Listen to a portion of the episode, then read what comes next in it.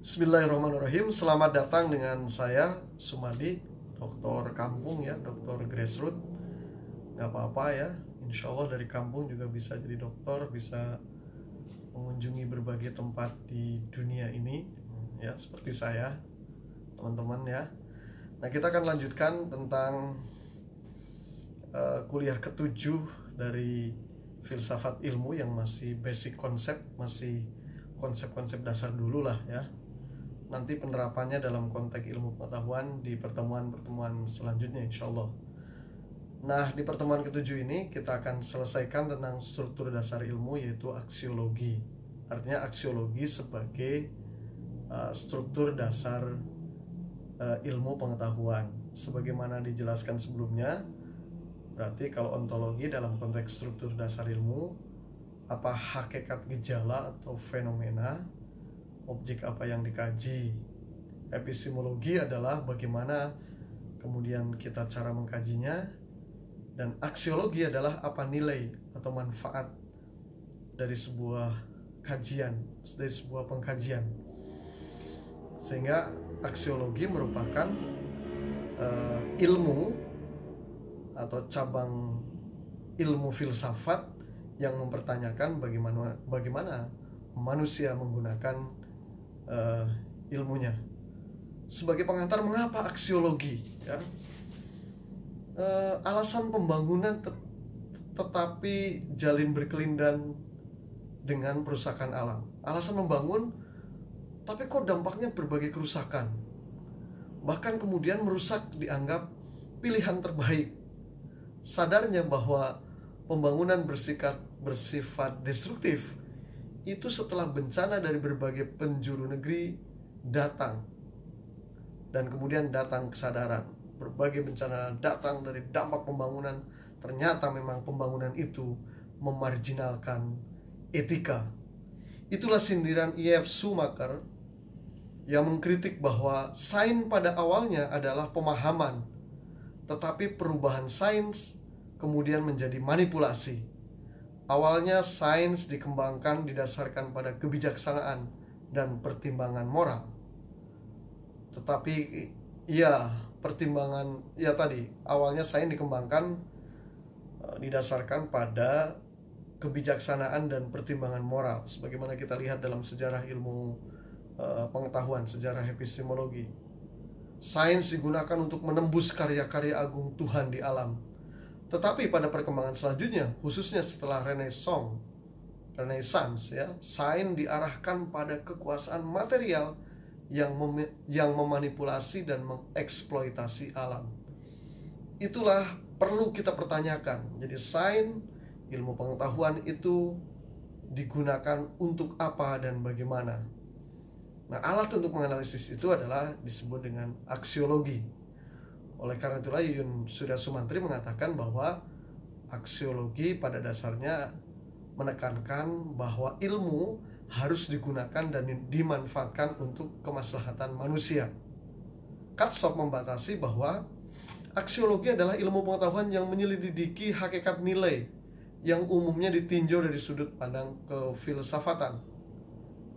Van Melsen, ia lebih operasional lagi, menjelaskan bahwa aksiologi berkaitan dengan kaidah-kaidah apa yang harus kita perhatikan di dalam menerapkan ilmu ke dalam praksis. Jadi Van Melsen lebih operasional nih membahas tentang aksiologi. Jadi kaidah-kaidah apa sih yang harus kita per, harus kita perhatikan, harus kita taati saat kita menerapkan ilmu dalam kehidupan secara praksis ini. Nah, teman-teman, oleh karena itulah aksiologi memang bicara tentang nilai kegunaan ilmu, ya. Nilai kegunaan ilmu dan kita tahu tadi di pembuka bahwa ilmu bisa digunakan untuk kebaikan sekaligus juga untuk kejahatan. Ya, ilmu yang tadinya adalah buah dari kebijaksanaan, ilmu adalah bagian dari ketinggian moral, kajian akan uh, nilai-nilai uh, unggul untuk mikrokosmos dan makrokosmos tetapi kemudian uh, sekarang menurut kritik IF Sumaper menjadi sebuah manipulasi yang mengeksploitasi, yang mendestruksi uh, alam ini gitu. Oleh karena itulah dalam konteks epistemologi agama menjadi peranan penting. Karena agama selain sumber inspirasi ilmu juga adalah menjadi sumber uh, etika yang yang menjaga yang menjadi kaidah kehidupan pengembangan ilmu pengetahuan. Memang dengan ilmu hidup kita bisa efektif ya. Uh, ada istilah ya, dengan ilmu hidup kita lebih efisien, efektif. Dengan seni menjadikan hidup kita bahagia. Tetapi dengan agama uh, ilmu pengetahuan yang dikembangkan nanti tidak destruktif. Kata anak-anak muda tidak akan barbar yang menyebabkan kerugian uh, berbagai kelompok. Kerugian untuk kita bersama di dunia ini. Nah, teman-teman, Kemudian oleh karena itulah aksiologi memberi jawaban atas beberapa e, pertanyaan berikut.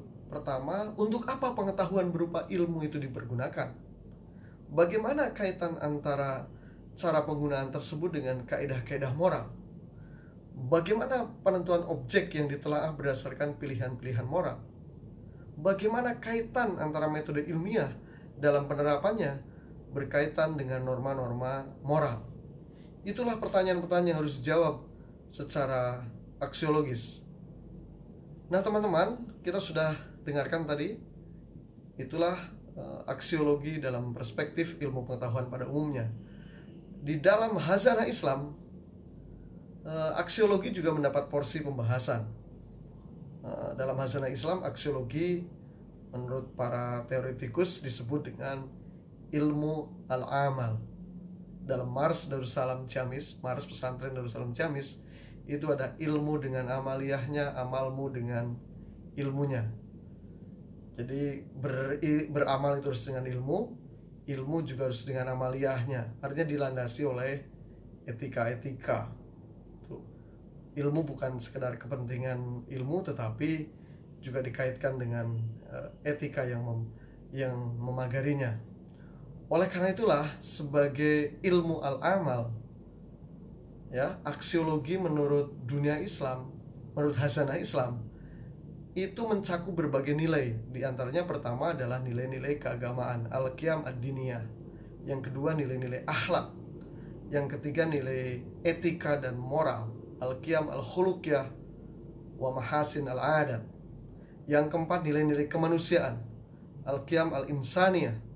Yang kelima nilai-nilai sosial. Al-Qiyam Al-Istimaiyah Yang keenam nilai-nilai estetika atau kecantikan. Atau keindahan Yaitu Al-Qiyam Al-Jamaliyah. Nah nilai-nilai ini kemudian Bagaimana cara menerapkan di dalam kehidupan? Nilai-nilai tersebut diterapkan dalam konteks Apa yang disebut dengan dalam hazanah Islam Kita beramal soleh. Jadi beramal soleh itu bagian dari menerapkan aksiologis dalam struktur dasar ilmu. Nah, amal soleh itu harus diarahkan pada uh, lima hal pemeliharaan atau al kuliyat al homs apa saja? Itu pertama adalah memelihara agama jadi ilmu dikembangkan dalam konteks memelihara kebebasan orang beragama kebebasan orang berkeyakinan kebebasan orang mengamalkan uh, agama sesuai dengan keyakinan dan istihadnya masing-masing. Yang kedua, uh, aksiologis dalam hazanah Islam uh, itu harus harus pada uh, aspek memelihara jiwa. Jiwa sangat dihormati. Bukan saja fisik tetapi jiwa juga sangat dihormati termasuk kebebasannya. Oleh karena itulah yang ketiga adalah memelihara, akal. Akal sangat dihormati dalam konteks aksiologis ilmu pengetahuan dalam hazanah Islam. Tetapi kemudian juga harus uh, al-hifdun nasl yaitu memelihara keturunan. Ilmu pengetahuan dikembangkan dalam konteks regenerasi agar alam semesta ini tidak rusak, manusia juga tidak rusak akhlaknya sehingga dunia akan harmoni, bahagia dan sejahtera untuk waktu yang yang tak terhingga. Kemudian yang kelima adalah hifdul mal, memelihara harta. Nah, dalam konteks pengembangan ilmu pengetahuan, maka ilmu harus menjaga muamalah muamalah yang di sana tidak ada unsur penipuan, tidak ada unsur goror, ya, dan tidak ada unsur-unsur yang curang, sehingga konsep memelihara harta dalam Islam itu adalah wa ahalallahu bai'a wa harrama riba. Dihalalkan atas kamu bermuamalah apa saja bentuknya, tetapi diharamkan riba. Riba dalam konteks uh, eksploitasi dan uh, unsur goror menurut saya penipuan. Itulah uh, aksiologi dalam konteks ilmu secara umum dan konteks uh, ilmu di dalam Islam. Silahkan Anda bisa berdiskusi dengan saya di channel ini karena sekali lagi ini baru basic konsep baik aksiologi dalam konteks uh, ilmu secara umum maupun aksiologi di dalam dunia Islam. Terima kasih. Assalamualaikum warahmatullahi wabarakatuh.